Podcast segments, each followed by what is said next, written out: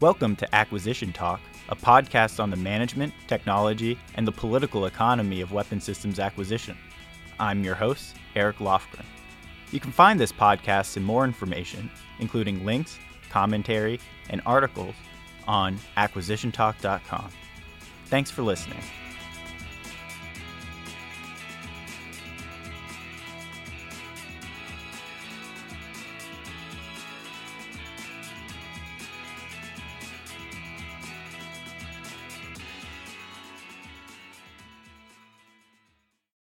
Thanks again for joining us. On behalf of the Center for Government Contracting at George Mason University, I'd like to welcome you. We have four great panelists with us today. And before we start the conversation, just let me give a quick introduction of each one. First, we have Moshe Schwartz with us, co-author of the report and president of Etherton and Associates. Moshe has deep experience in acquisition policy based on his time at the Government Accountability Office and Congressional Research Service and working with the Hill and Congress.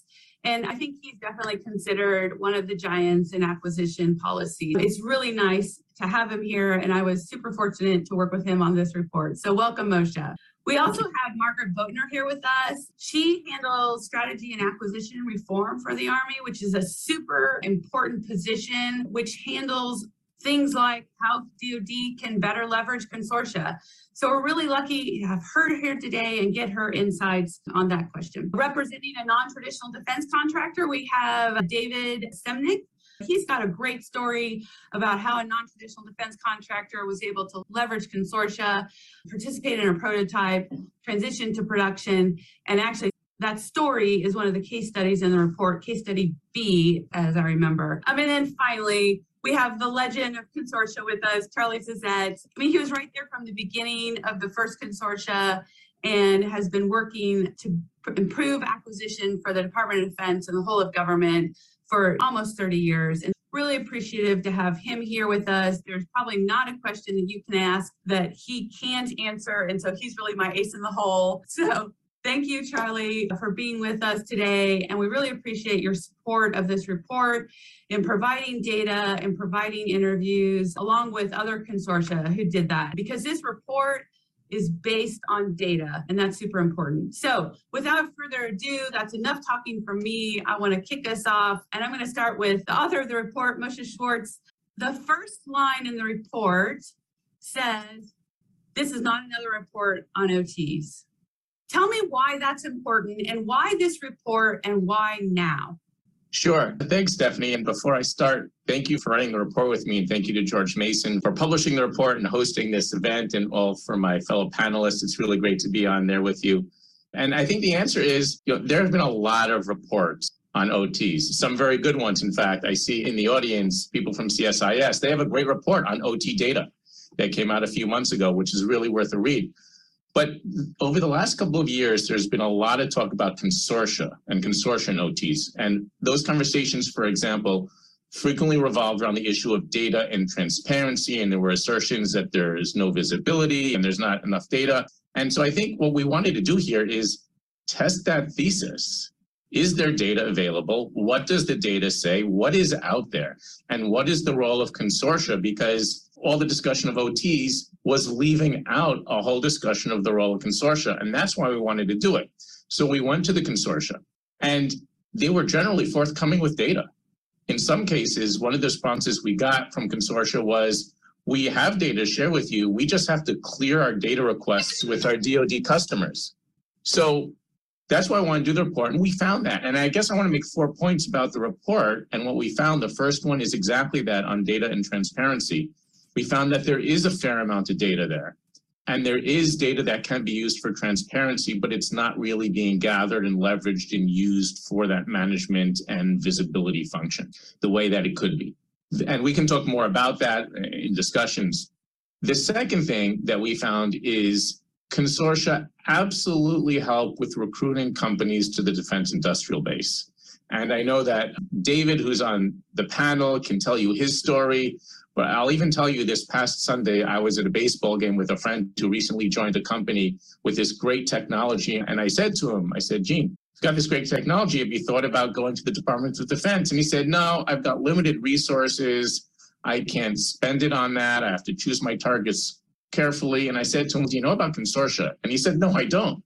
And I told him about consortium, how you can join it, and they will help you through the process, and they will notify you of possibilities. And he said, huh, I didn't know about it. That's worth the $500 to join to me. That is worth the resources to see if those are options for me. That's an example of how consortia can really entice people. Could DOD do this themselves and reach out? In theory, maybe. But do they have the resources, and are they doing it? And the answer is no. Consortia absolutely add a value there. One data point that we have in our report is that there are over 4,500 companies who are non-traditional defense contractors participating in just the 12 consortia that we got data from who focus on DOD. Now, to couch it a little bit, those 4,500, the term non-traditional defense contractor does include some companies that are working with the Department of Defense, but regardless of how you look at, that's a big number. So clearly consortia are bringing people to the table, and we'll hear more about that from David. The third point I want to make about it is that consortia help with collaboration, and that's what we've seen. So if you look at the report, we have case study A, where in 2019, DOD released a solicitation for developing, I believe, a military-grade propellant ingredient, and they received no actionable responses to their solicitation. They ended up going to a consortia, had a collaborative event, got a lot of feedback from the industry players there, amended the acquisition strategy with the feedback they received, and those DOD officials said that they believe that based on that, they now have a good acquisition strategy and will get industry results. That is a great example of what a consortia can do. Now, again, could DOD in theory be doing a lot of this? Maybe, but it doesn't matter if they can be doing it in theory. I think the question is, are consortia adding? And our evidence in that case was they're clearly adding a benefit. And then the fourth point I want to make is consortia seem to clearly be able to help with market research and industry outreach, particularly when a surge capability or quick turnaround is necessary. And we've lived through, unfortunately, a time that created the penultimate example of a surge capacity that is needed immediately with COVID and Operation Warp Speed. And we have a quote from General Perna, who led Operation Warp Speed, and what he said, and I'm quoting from what exactly he said, "Warp Speed would not have gone at warp speed if it had not been for the consortia." And I would say here, even in theory, DOD can't do that, because what these consortia very often are a gathering, a group that's revolving around a particular technology. And so when an emergency comes up, an emergent issue comes up that DOD or anybody else didn't expect, of course, those people that have been working in that milieu of that technology for 5, 10, 15 years are going to know all the players and have those relationships in place. And to be able to tap those quickly and get the word out is great. And the report talks about that case study and how that worked. So I guess those were the 4 points I want to talk about specifically: the data and transparency, the consortia helping recruit companies to the defense industrial base, consortia helping with collaboration between industry and government to get better outcomes and better solicitations, and that surge capacity or quick response capacity when it's needed, and help to do the market research and get industry response. Now, two more things I just want to add. One is, does that make everything perfect? No, everything is not perfect. There are always ways to improve things. There are always things that can be done better. And it is incumbent upon DOD to manage, just like it's incumbent upon DOD to manage any aspect of acquisition. So if something goes wrong in an acquisition in a consortia here or in an OT there, that doesn't mean the entire system doesn't work, because if that were the case, we would never do acquisitions. We've had problems with fixed price. We've had problems with cost plus. We've had problems with FAR contracts. The question is, like deploying a weapon system, is the operational benefit better than the negative? And I think here what we found was it is absolutely clearly the case. But that doesn't mean DOD should sit back and not do oversight. Of course they should. As should everybody. So that's the first thing I wanted to mention. But the second is, at the same time, we should not, I think, try to overburden consortia or OTs with so much regulation and so much oversight that it slows the process and sucks some of the value out of it. It is a delicate balance, and fortunately, I don't have to figure out that balance. Unfortunately for Margaret, she does. So it is very easy for me to say that, and I appreciate that. But we don't want to go too far that there's too much regulation and oversight. We want to have the right amount, that there's that freedom and that flexibility and that speed, but we know what's going on. But the data is there and it can be used. And I guess the last thing I want to talk about is the way forward. We have some recommendations, and in addition to the one on don't overhang it with too much regulation, there are two others that I want to call out. One is perhaps we should really try to use that follow-on production authority more than it's being used. So for example, the replacement for Defense Travel System was done through a consortia for the prototype. But in that case, DOD chose not to use the follow-on production authority that is in statute, and they did a sole source justification award. That slowed things down and cost more money, and I'm not sure what the benefit was of that as opposed to just using the authority that we have. Now, my understanding is it's being used more and people are starting to get more comfortable with it. Doesn't mean it should be used all the time, but I think it's something that if the authority is there, let's try to do it. And then the other thing is OTAs ultimately are not a silver bullet. My position is nothing is a silver bullet, right? Barring werewolves, nothing is a silver bullet. But it is very good when it makes sense. And when it makes sense, we should definitely use OTs. So for example, in that House bill under Floor Amendment 324, there's a provision saying, hey, let's use it for installations. That seems to make a lot of sense in certain cases where it could be very useful.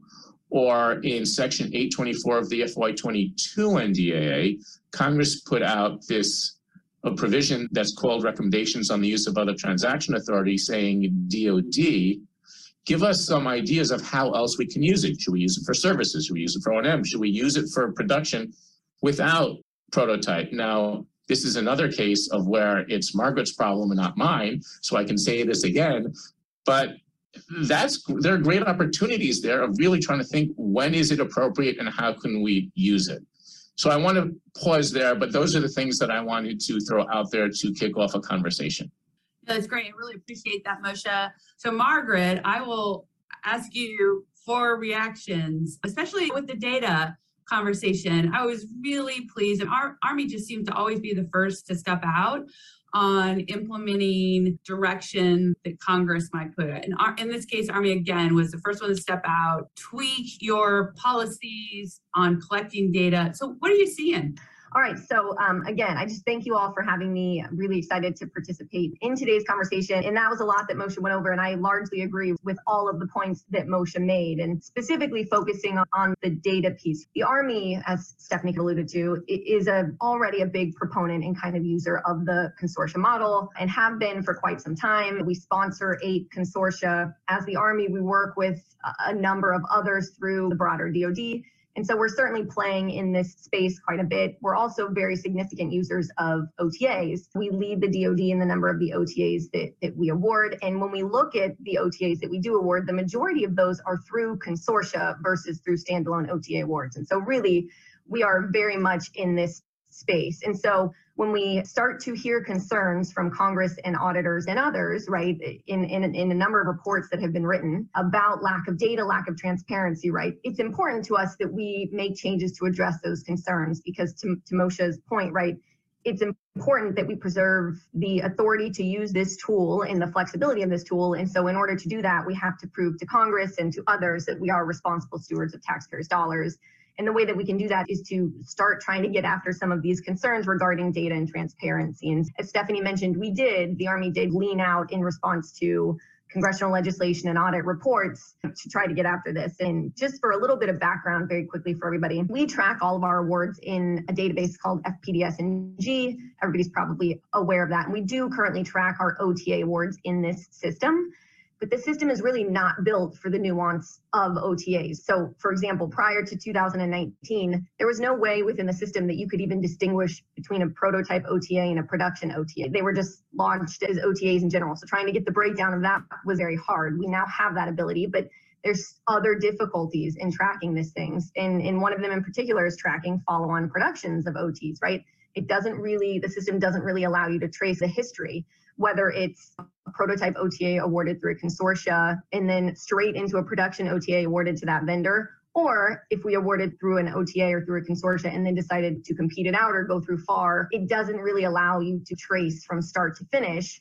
But that data is really important to understand what technologies are transitioning, what consortia we're using, and what the outcomes of all of that is. And there's also no ability to differentiate between a standalone OTA and an OTA awarded through a consortia. They all look the same. And again, it's hard at an enterprise level to track that. We're absolutely managing it office by office on a manual basis. They are doing their due diligence in making sure that we're aware of these things, but it's certainly not an enterprise solution. And so in order to do this, a couple of things are happening. First, in the immediate, the Army leaned out and issued a new policy in November of 2021 that requires that consortium management firms actually report on a monthly basis specific data to us. And examples of that information are just general background information, right, on the agreement, the purpose and the goal, information on the vendor, which is something that we really couldn't see before we started collecting this. So business size, if they're considered non-traditional, if they're considered small, more information on the fee that we're paying to the consortium management firm, et cetera. And so that requirement started in the second quarter of FY22. So we only have a few reports at this point, certainly not enough of a data set to draw any trends or conclusions from. But as we move farther down the pipe here and we do have more data, we will absolutely be able to use that to inform policymaking and to help develop a strategy once we can see what any of those trends look like. And so that's the immediate, which is obviously not a 100% solution since it's still a bit of a manual drill. And so in the long term, what the Department of Defense is doing is really working to update that database, that FPDS-NG system, working with GSA, all of the services are involved to get after a longer term solution that we can automatically collect that kind of information. And that information really is going to be important, right?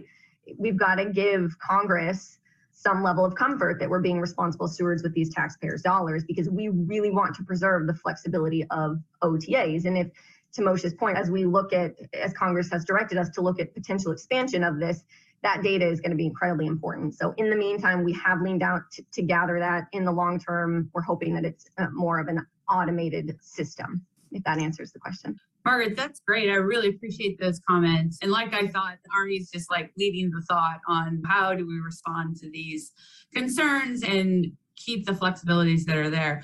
So I'd like to get Charlie Zisette to chime in here, not only on the data conversation, but which is important, but I know in our interviews with you, what was so remarkably different about consortia than like other acquisition strategies was the collaboration that consortia provide.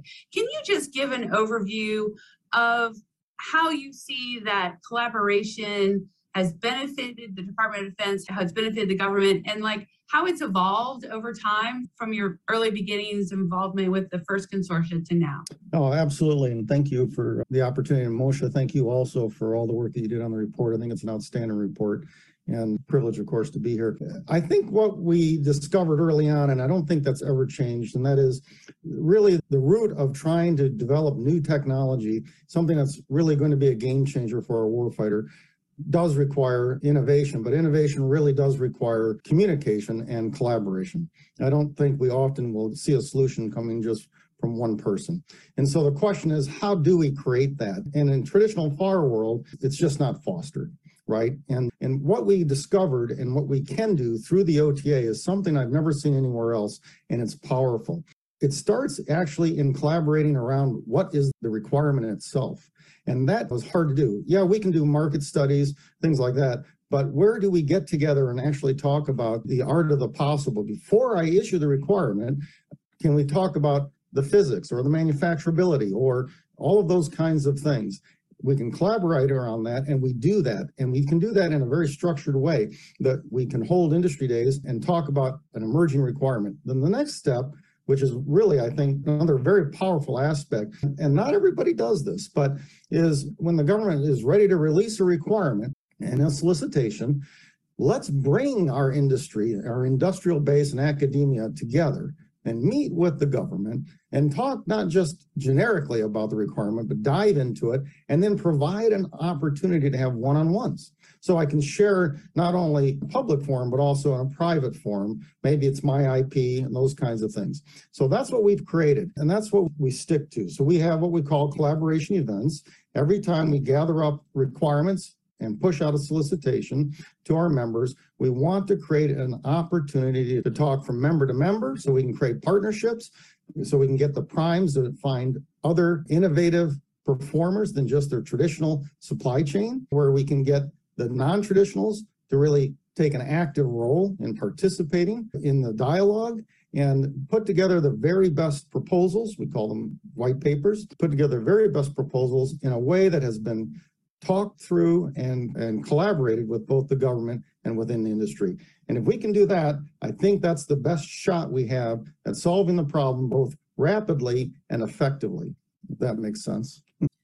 Thanks, Charlie. I really appreciate that. And David, I will ask you to talk about your experience with collaboration, and I think specifically some comments about transitioning from prototype to production. Sure, and thrilled to be on here, thrilled to represent the user of the consortium model from the non-traditional contractor point of view.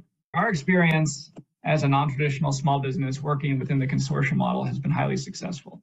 So we have, over the past 4 or 5 years, executed as much business through the consortium model and the OTA model as we have through all of our previous efforts through more traditional methods of engaging small business and non-traditional contractors combined. And I think that's, for us, that's a very exciting thing to be able to say. And for others in a similar position, it should be hopefully very motivating to continue to use this model to bring innovation to the DOD. So the consortium model has really helped us in a few different ways, and Stephanie talks to this in her report and in her case study. So one is that ability to collaborate on requirements. The fact is that writing a good requirement is really hard. And no matter how many smart people you have working on it, no matter how many times you go through the review process, no matter how many RFIs you put out there, it is difficult to get a perfect requirement, and you're almost guaranteed to miss something in the requirement spec. Having that opportunity and that forum, which is facilitated through the consortia, to collaborate on requirements with the governments allows us to, I don't want to say shape the requirements, but offer alternate solutions that meet the heart of the problem that might not be the way the requirement is written. I can tell you that if I'm looking out on SAM.gov and I see a solicitation, I look at the requirements and the language does not meet something that I think I can offer, I'm not going to bid to that effort, because I know that a reviewer is going to look down there and say, the requirement says this, and you said you could bring that, and they're not the same thing. With a consortium model, we can have that discussion and say, look, I've actually got this other option B, and government, I think this actually meets what you're trying to accomplish with this requirement. Doesn't say it now, but I think we can get there with option B. And they have the opportunity to say, yeah, you're right. That does meet the intent versus the written statement. Let's proceed, let's bid, let's see what you can do. So that's been incredibly helpful. The ability of the consortium to act as a clearinghouse for contracts, which are then contracted through the OT model, has been incredibly helpful. We're able to go to a one-stop shop where a number of organizations are able to put solicitations. And then we're able to have a simplified proposal process to get our concepts in front of the government. Charlie said, it's a proposal, we call it a white paper. I'm glad that it's a white paper. I love the white paper. I love having the simplified process to get a concept in front of the government customer and get their feedback and get them to tell me yes or no. Part of that is supporting competition. So we're a small non-traditional. And I tell you, if the government is going after a big system, if Margaret needs to contract a weapons system, which is a major system, which has serious warfighter implication, what I know that one of the major things they're considering is risk. And it is really hard to break into an industry, even with great innovation, when your government customer might be looking at you and saying, the one thing you don't have is past performance on that. You've never done a similar thing at a similar scope before. And that's a perfectly true statement for most non-traditionals or small businesses trying to break in. But it also is then a bottleneck to bringing innovation forward. The competitive process, which is facilitated by the OTs and the consortia, allows the try before you buy. Contract a few different teams, support that teaming so that gaps can be filled by others as opposed to having one conglomerate that does it all. and have the opportunity to really demonstrate what you can do. And that is how we've been successful. We've gone head to head with our team versus other teams, including the big primes, and come out on top because we were able to show a better technology. And then the government is able to say, you know what, that just burned down my risk. I know I awarded $3 $5 million contracts or whatever to go build this prototype. And 10 million of that is not actually going to go forward into the follow-on, but I burned down my risk and I was able to bring forward innovation by actually competing and getting something out. And then finally, what I'll say about transitioning to follow-on, it is the consortium model, I think, puts the government in the position to be willing to consider follow-on efforts which do not look like traditional FAR efforts for delivering major capabilities.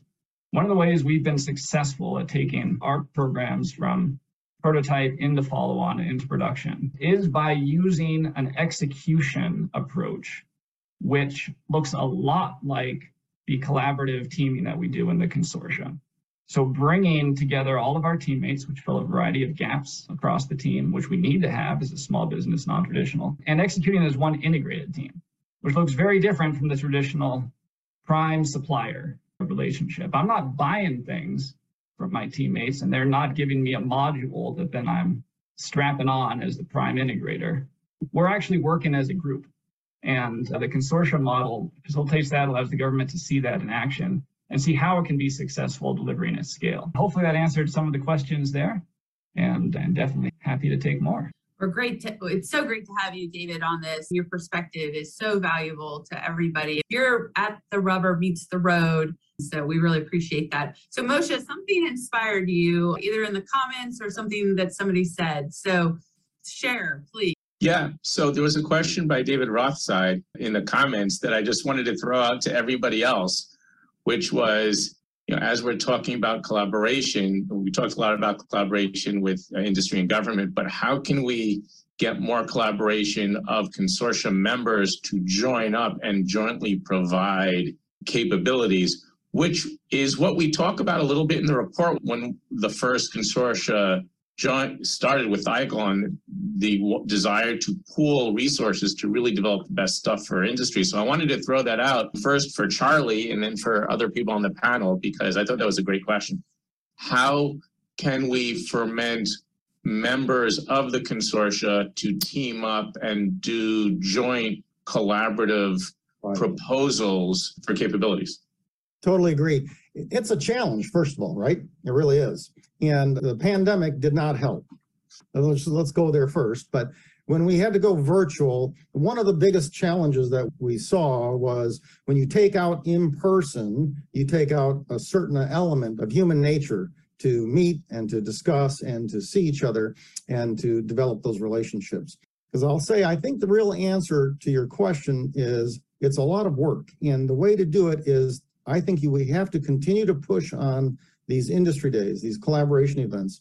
And instead of just creating one-on-ones with the government and an industry member or an academic institution, we need to create this speed dating, this networking between member and member. And the consortium management firm that we use, ATI, has really worked very hard over the last couple of years through organic and as well as acquisition of tools, where people are really trying to figure out ways to develop effective, I like to call it speed dating, and one of the ones that we do that I find to be very effective is we ask our prime contractors to set up a booth, if you will, a table, and then anybody can then have 15 minutes to go meet with them, talk about their technology, their capability, their interests, and to try and create more alignment between the non-traditional and the traditional defense contractor. And I think we just have to keep working at those types of methodologies to bring people together. We also do something else that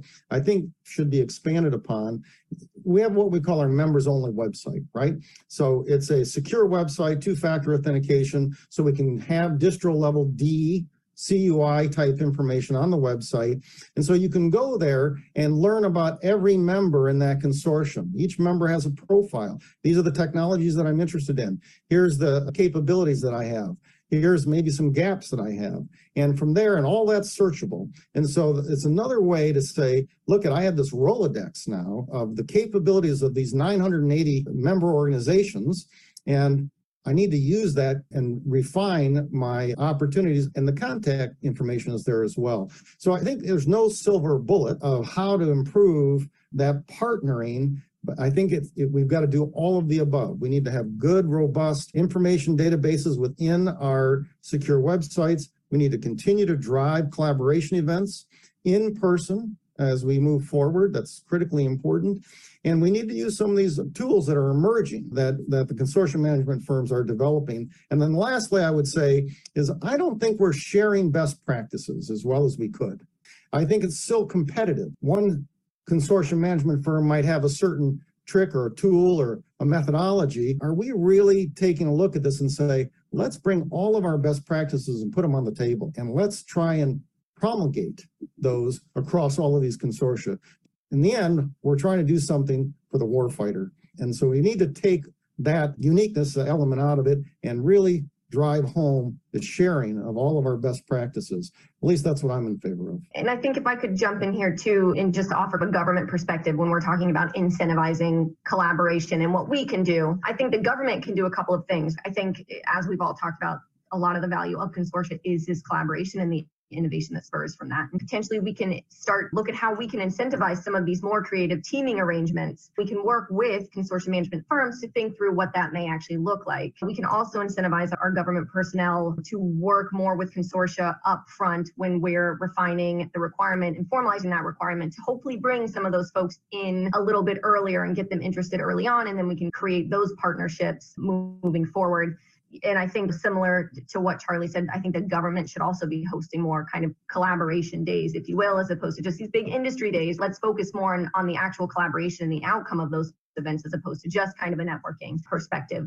I think also part of what we need to do in the government is look internally at our own workforce and make sure that we're educating our workforce appropriately on how to work with consortia and the best ways to do that. One of the great things about consortia is the de-risking element of the prototypes that we get to work on with you all, just given the structure of the model. And so we really need to make that clear across our workforce, right? A workforce that up until the FY16 NDAA, which really expanded use of OTAs, and tied to that our use of consortia, have exploded that use. So it's a relatively new world we're working in. So the FAR-based world is much more black and white, and then the OTA prototyping with consortia world, which is more gray. And so we have to get folks comfortable kind of working in that gray. And we are pushing out a number of educational resources to try to do that. DAU within the Department of Defense is creating training specific to working with consortia. I would love to partner with folks like Charlie as we look at those things and push that information out about currently existing consortia, right? The Army is putting together a guide, if you will, of all of the consortia that we can work with, so the information is out there. And echoing what Charlie said, I think internally we need to share our best practices as well. We have pockets of excellence of folks in agreements officers that know how to do this really well, and we need to pull that together and promulgate that within our own workforce on our side of the house. I'm going to offer, with respect to collaboration, one very simple thing that I've seen the government do through the consortium model that I think could be a very successful incentive. So I have frequently seen on solicitations released through consortia, fact-finding questions come in or even put out by the government in advance, an FAQ sort of thing, where the question is, you know, company A believes that we may have a full solution to your problem. Is the government open to a proposal from a single entity? And the best answer I've seen to that, and I've seen it several times, is when the government comes back and says, hey, you know, you are free to bid whatever you think is the best solution. The government currently believes that to address the full scope of the needs of this effort, that a team with multiple capabilities or capacities is required. And a simple statement like that in a fact-finding question or released as part of the proposal is, I will tell you on the industry side, is a huge incentive to not only for folks like us, the small non-traditionals, to go look for partners, but to the industry primes to make sure that they are looking for partnership opportunities. So my one request to the government to drive collaboration, if you're going to only do one thing, would be do not be afraid to say clearly that you currently believe that collaboration is the right way to achieve this, because we are listening to that. Others are listening to that. And the folks who start as grudging bedfellows may end up being great collaborators once you actually get going. Absolutely. David, thank you. I'll take that back. That's exactly the type of best practice that we're talking about promulgating across the force when appropriate. And so we'll absolutely take that back. So we're getting lots of great questions and conversation in the chat. And I just want to highlight a question that Al Rinaldi asked. Al comes from a long time working at Picatinny Arsenal doing consortia activities, OTAs, and he asked, how does consortia make sure that they don't do inherently governmental activities? Yeah, I think it's a short answer, and it's easily stated because it's well defined in the statement of work, if you will, between the government and the consortium management firm. It's explicitly stated exactly what it is that they provide. It really isn't a fine line. It's just ink on a paper. Now, not all contracting commands may want to use consortium management firm for certain things and maybe others for some other things, but all that is defined in the overarching other transaction agreement. And I don't see that as really an issue. I do think the opportunity is to be creative on the DOD side to say, let's use as much of the power of the consortium management firm as we can, because they're going to provide inherent capabilities, whether it's through surge or different ways to help support the acquisition process. And I think we should be as thoughtful as we can as we go into an overarching OTA. But that's how it's done. Yeah, easy. Now, I still have my mic off of mute, and so I was wondering, is it okay if I answer a question up here? Stephanie, yeah. Pick up a question, answer it. It's something that Joel House stated, and I find it intriguing. We've talked a lot about collaboration, which is wonderful. It's in my DNA. But let's also talk about something that the consortium does that's very important. There are times where we have a requirement for something very niche, right? I get that. Maybe it's a new molecule or a propellant ingredient in my world or an explosive. And you're right, this isn't about necessarily in fulfilling that requirement, how to create a team of 15 different contractors. What the consortium model does that's so powerful is, number one, it makes it a level playing field for everybody to participate in seeing what the information is. If all I have to do is go to SAM.gov, I guarantee you that is not a level playing field, right? It's for non-traditional. Now, if I go to an industry day and I can see what's being presented and I can ask good questions, I can interact with that customer, I can make an informed business decision, is this something that I think I can go after? And what I find is the power of that event and the power of that process yields more proposals on average for a given requirement. And so I also don't want to forget about the power of competition. For us, at least, we're seeing an average of 6 to 9 white papers, proposals on average for every requirement. That's phenomenal. In the past, if I threw something out on FedBizOps or SAM.gov and said, I need this formulation, would I get that kind of a return every time? Would I get that level of understanding in the white paper? And the final thing is that the power of being able to have a conversation in real time with the government while I'm writing my white paper. We haven't even talked about that power. That is phenomenal. I never would. It was always a blackout period, right? Out goes the RFP, you don't talk unless you have formal questions, etc.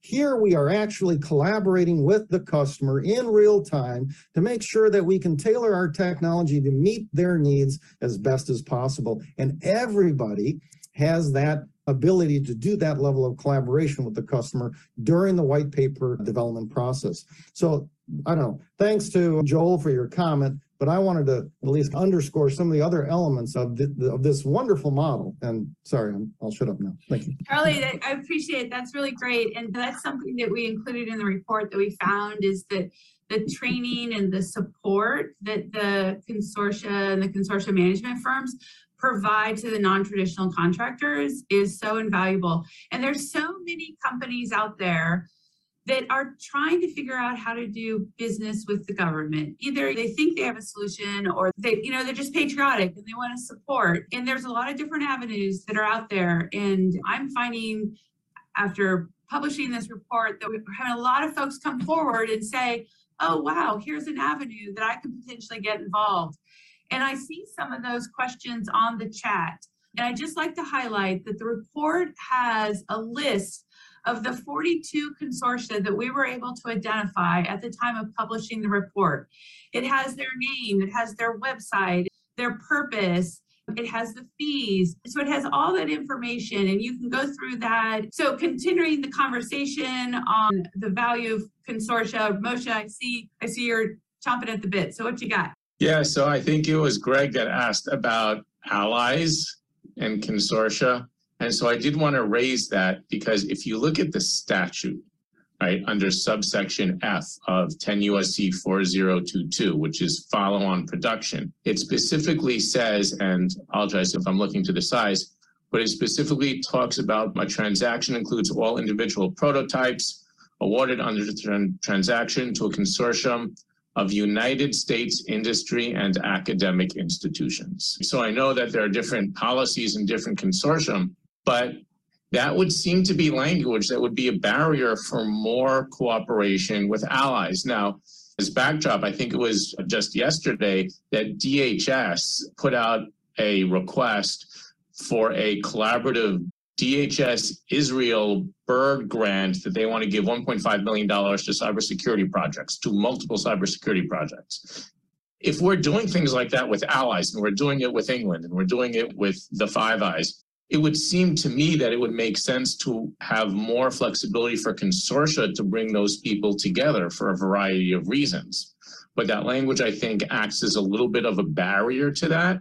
So I did want to mention that. So I agree, Greg, that I don't think we're maximizing what we could be potentially doing with consortia with our allies. Can I offer maybe a counterpoint, a little bit of counterpoint? And it's different, right, for different people. For us, in armaments, everything's on the munitions control list. For us, in armaments, everything is pretty much ITAR regulated. For us, everything is CUI these days. And because of those challenges, as a consortium, not as the DOD side, and it is in our other transaction agreements, that we do require that they be U.S. companies. And now they can be foreign-owned, like BE or any number of parent companies, but they have to have all the firewalls in place. Because for us to try and administer these other transaction agreements, contracts, if you will, and know that we are, in fact, protecting the information, it would be very challenging for us to do so otherwise. Now, having said that, what we encourage and do is that we want foreign technology. Why wouldn't we? And so they can absolutely participate as a subcontractor, and that's okay. And we would encourage that.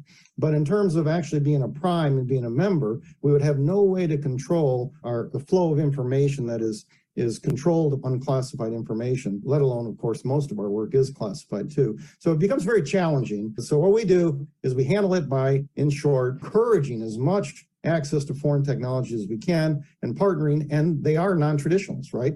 And that's an added benefit, but we just don't have them priming the work because of the nature of the security limitations that we have in the work that we're doing. Thank you, Charlie. And we're getting a lot of comments, thanking from Mark Pickett from DATSE is on here. Greg Sanders is saying thank you to everybody. Just final comments from everybody. We go around the room. So we'll go in reverse order. David, if you've got any final comments, and then we'll hit up Margaret and then Charlie and Moshe. Sure. Again, Stephanie, thank you for having me on this panel. This has been a great experience. And I'm very happy to be able to share my story with others and hopefully drive further innovation and deliveries for the warfighter. If I could leave with one thing to say, I guess it would be this. I think the consortium model with OTAs has been extraordinarily successful for my company personally, and I think for our government customers in acquiring the innovative products that they need to address their solution space. The day before we got our first award through a consortia, we had precisely the same capabilities, innovation, and technologies on the shelf as we did the day after. And I will tell you that there are 100 other non-traditional organizations and people out there right now who have the capabilities and the innovation that the government and the warfighter needs to solve their hardest problems, who are just waiting for the opportunity. I think the consortium model is a spectacular way to provide that opportunity to these organizations and individuals. I know Moshe opened by saying that nothing is a silver bullet, and I'm sure he is right, but man, when it works, the consortium model is spectacularly effective. And my sincere hope is that We learn from our success stories as much as we learn from some of the cautionary tales to drive forward further innovation throughout the DOD, throughout the IC, and to really link our supply chain to our warfighter. The opportunity is out there. Let's go get it. And it's the other folks on this panel who are going to help us get there. And I'm going to be sitting on the back end looking to help once the solicitations do come out. So I'll leave with that. Thanks, David. We really appreciate your participation. Margaret, final comments from you on the report, on the comments made today, where you guys are going to go with the Army on this. Yeah, absolutely. So again, I'll echo the sentiments of my fellow panel members. Thank you so much for the invitation to participate today. I think the Army has been a longstanding participant in the consortium model, if you will, and that's not going to change. I think we absolutely see the value that this business model brings, particularly in bringing new innovation and new folks into the government ecosystem. And I think even within the last couple of years, that has really been proven as we relied heavily on consortia as we, Army and DOD, led the way with Operation Warp Speed and getting that done in an amazing amount of time. And a lot of that was because of the consortia that we were able to leverage there. And I think we're absolutely still moving in that direction. I do think what's next for us, though, is to address a couple of those key concerns that I highlighted earlier and that Congress and auditors have highlighted, particularly regarding lack of transparency. We want to retain the authority, and so we have to get our arms around that piece of it and make sure that we are being responsible stewards of taxpayers' dollars. I think it will also, all of the information that we're going to collect as we start to move out with getting this information will drive data-driven kind of policy decisions on how we go about working with consortia and specifically how we use some of the other authorities that are closely related to it, like prototype into production OTAs, for example.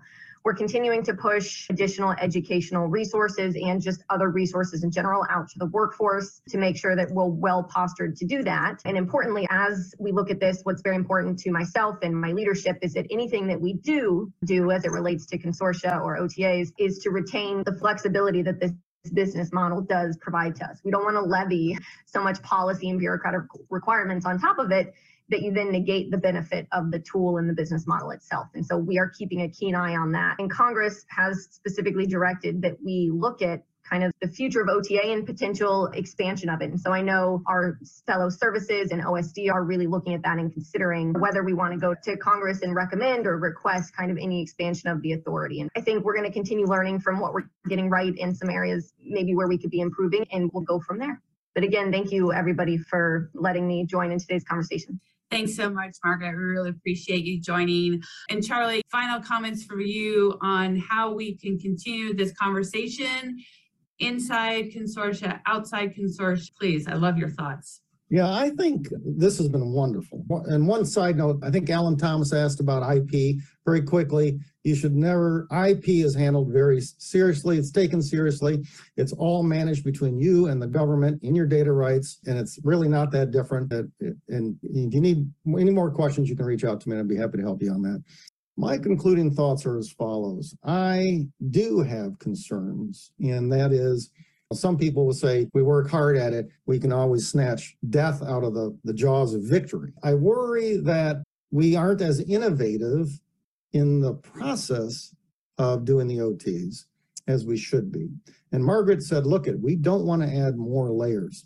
And I actually think process creep, right, as an engineer, process creep is real. And it's just as real in our administrative processes.